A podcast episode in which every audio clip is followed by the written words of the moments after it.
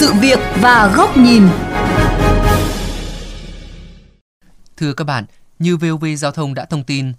Sở Giao thông Vận tải Hà Nội vừa cùng đơn vị tư vấn xây dựng xong phương án 87 trạm thu phí phương tiện vào nội đô và dự kiến thực hiện thu phí kể từ năm 2025. Nhiều ý kiến khẳng định việc thu phí phương tiện vào nội đô là cần thiết để góp phần giảm ùn tắc giao thông.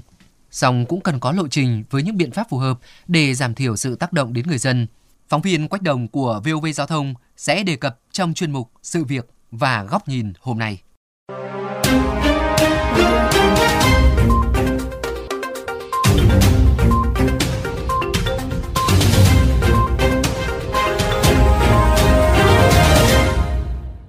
Thưa quý vị, mới mua được chiếc xe để chạy dịch vụ. Anh Bùi Văn Tuấn ở Đại Mỗ Nam Từ Liêm Hà Nội khá bất ngờ khi Hà Nội công bố thông tin chuẩn bị thu phí phương tiện vào nội đô. Theo anh Tuấn, với việc thêm loại phí này, chi phí cho việc vận hành một chuyến chở khách sẽ tăng lên đáng kể. Thu phí thì nó cũng hợp lý thôi nhưng thì em nghĩ là anh em để từ từ một vài năm nữa bởi vì chi phí một cái ô tô anh bảo đấy mua xong đăng ký bao nhiêu thứ tiền cho lại phí nọ chồng phí kia em thấy nhiều phí quá lại giờ lại thêm phí vào nội đô nữa thì chết. Một số tài xế cũng bày tỏ việc thêm loại phí vào nội đô sẽ tăng thêm chi phí cho tài xế và hành khách đối với xe gia đình họ lâu lâu họ sang Hà Nội thì một lần thì không sao nhưng mà đối với nếu mà họ, xe họ chạy dịch vụ ấy ngày nào họ phải sang sáng sang chiều sang thì nó cũng là bất tiện. Đóng phí thì cũng được thôi nhưng mà em thấy nó không ổn bởi vì như thế thì nó bất cập quá. Mà bây giờ phí đường bộ cũng đã đóng rồi bây giờ lại phí vào nội đô nữa. Mà trong khi đó xe thì ùn tắc chủ yếu là xe ở trong nội đô nhiều chứ người ở ngoài nội đô vào là mấy đâu. Giải thích về lo ngại phí trồng phí đại diện đơn vị tư vấn đề án thu phí phương tiện vào nội đô cho rằng, phí phương tiện vào nội đô là khoản phí mà người điều khiển ô tô sẽ phải trả khi đi vào một số khu vực có nguy cơ ùn tắc giao thông và ô nhiễm môi trường trong một khoảng thời gian nhất định. Người sử dụng phương tiện hoàn toàn có thể lựa chọn đi theo một cung đường khác hoặc chuyển sang loại hình phương tiện khác để không phải trả phí như phương tiện giao thông công cộng. Việc cho phép người tham gia giao thông lựa chọn tuyến đường đã bố trí hoặc thay đổi hành vi đi lại sẽ góp phần giảm số lượng phương tiện đi lại tại khu vực hạn chế, qua đó góp phần giảm ùn tắc giao thông. ủng hộ chủ trương thu phí phương tiện vào nội đô để giảm tình trạng ùn tắc Song tiến sĩ Trần Hữu Minh, tránh văn phòng Ủy ban An toàn Giao thông Quốc gia cho rằng các đô thị trên thế giới có nhiều giải pháp, vừa tuyên truyền giáo dục, vừa là giải pháp hành chính kinh tế. Trong đó, giải pháp về kinh tế được áp dụng rất triệt để. Cách tiếp cận dùng công cụ kinh tế để tác động vào hành vi của người tham gia giao thông thì trên thế giới làm rất rộng rãi và có thể tìm thấy ở bất cứ đô thị đang phát triển hoặc là đã phát triển rồi ở trên thế giới. Còn cụ thể về giải pháp thu phí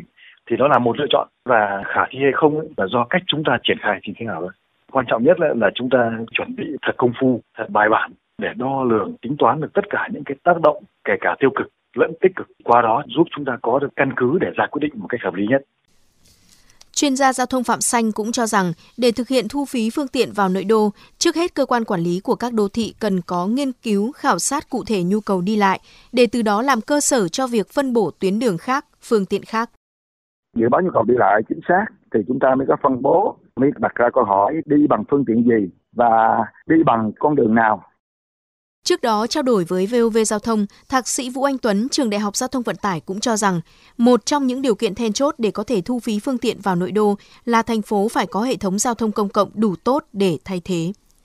Thu phí là một trong những giải pháp đầy để ép buộc người dân phải chuyển đổi sang. Khi nào hệ thống giao thông cộng của chúng ta phải đáp ứng được tối thiểu từ 20 cho đến 30% tổng nhu cầu đi lại, thì khi đó chúng ta mới dùng cái biện pháp đẩy để ép một phần cái lượng xe giao thông, đặc biệt là xe ô tô cá nhân, chuyển đổi sang vận tải công cộng.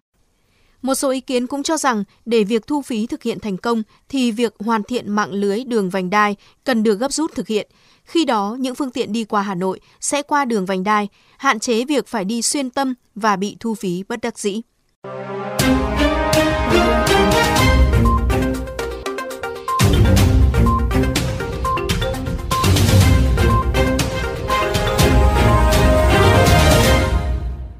Thưa quý vị, việc thu phí phương tiện vào nội đô không phải mới được đề cập tại Việt Nam và đây cũng là giải pháp được nhiều nước trên thế giới áp dụng nhằm hạn chế phương tiện vào khu vực có nguy cơ ùn tắc.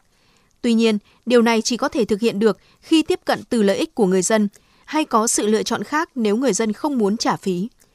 Mời quý vị và các bạn đến với góc nhìn này của VOV Giao thông qua bài bình luận với nhan đề Cần tiếp cận từ lợi ích của người dân. Từ năm 2017, tại nghị quyết số 04 của Hội đồng Nhân dân thành phố Hà Nội về tăng cường quản lý phương tiện giao thông đường bộ nhằm hạn chế ủn tắc giao thông và ô nhiễm môi trường. Thành phố Hà Nội đã yêu cầu các đơn vị liên quan lập đề án thu phí phương tiện cơ giới vào một số khu vực trên địa bàn thành phố có nguy cơ ủn tắc giao thông và ô nhiễm môi trường để hạn chế số lượng xe cơ giới đi vào. Nghị quyết 04 cũng đặt ra nhiệm vụ chậm nhất là đến năm 2020 phải lập được đề án thu phí phương tiện và những khu vực cần hạn chế để thực hiện trong giai đoạn 2020-2030.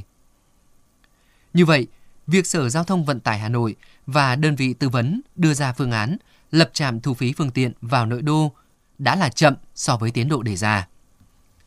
Sự chậm trễ trong việc đưa ra đề án này cũng kéo theo và tác động liên hoàn đến các hạng mục khác, tác động lẫn nhau, khiến tiến độ thực hiện các giải pháp hạn chế ủn tắc của thủ đô bị ảnh hưởng. Thứ nhất, để thực hiện thu phí phương tiện vào nội đô, đề án của Hội đồng nhân dân thành phố Hà Nội cũng xác định tập trung phát triển vận tải hành khách công cộng làm phương án đi lại thay thế. Trong đó, đảm bảo thị phần khu vực đô thị trung tâm đến năm 2020 đạt từ 30 đến 35% tổng nhu cầu đi lại. Năm 2030 đạt khoảng từ 50 đến 55%.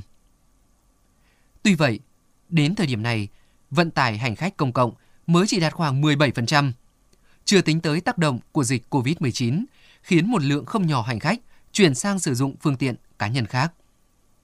Trong khi các phương tiện vận tải sức chứa lớn như BRT thiếu hiệu quả, còn đường sắt đô thị đầu tư nhiều năm chưa thấy ngày hoạt động. Thứ hai, cùng với đề án thu phí phương tiện vào nội đô, Sở Giao thông Vận tải Hà Nội và các bên liên quan cần đưa ra được những lựa chọn khác nếu người dân không muốn trả phí. Phương tiện vận tải công cộng thì đi đẹp, trong khi các tuyến đường tránh, hệ thống đường vành đai chưa đầu tư phát triển đồng bộ, khiến người tham gia giao thông muốn tránh bị thu phí cũng khó. Đó là chưa kể quỹ đất để người dân có thể chuyển đổi phương tiện cũng chưa được đề cập,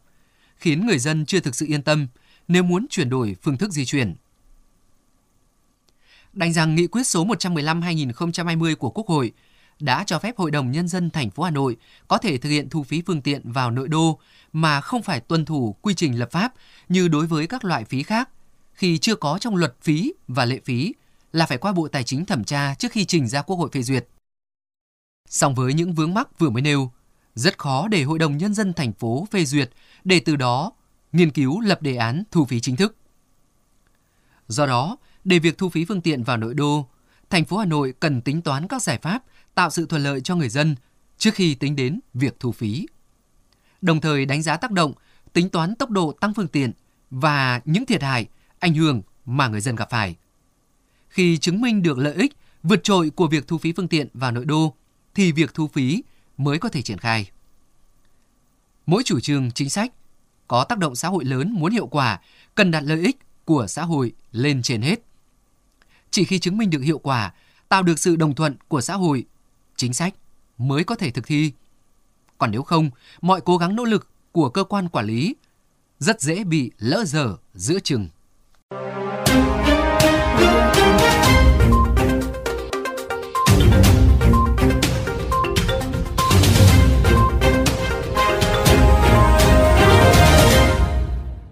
Thưa quý vị, đến đây chuyên mục Sự việc và góc nhìn với chủ đề Cần làm gì để thu phí phương tiện vào nội đô xin được khép lại. Quý thính giả có thể xem lại nội dung này trên vovgiao thông.vn, nghe qua ứng dụng Spotify, Apple Podcast trên iOS hoặc Google Podcast trên hệ điều hành Android. Cảm ơn quý thính giả đã chú ý lắng nghe.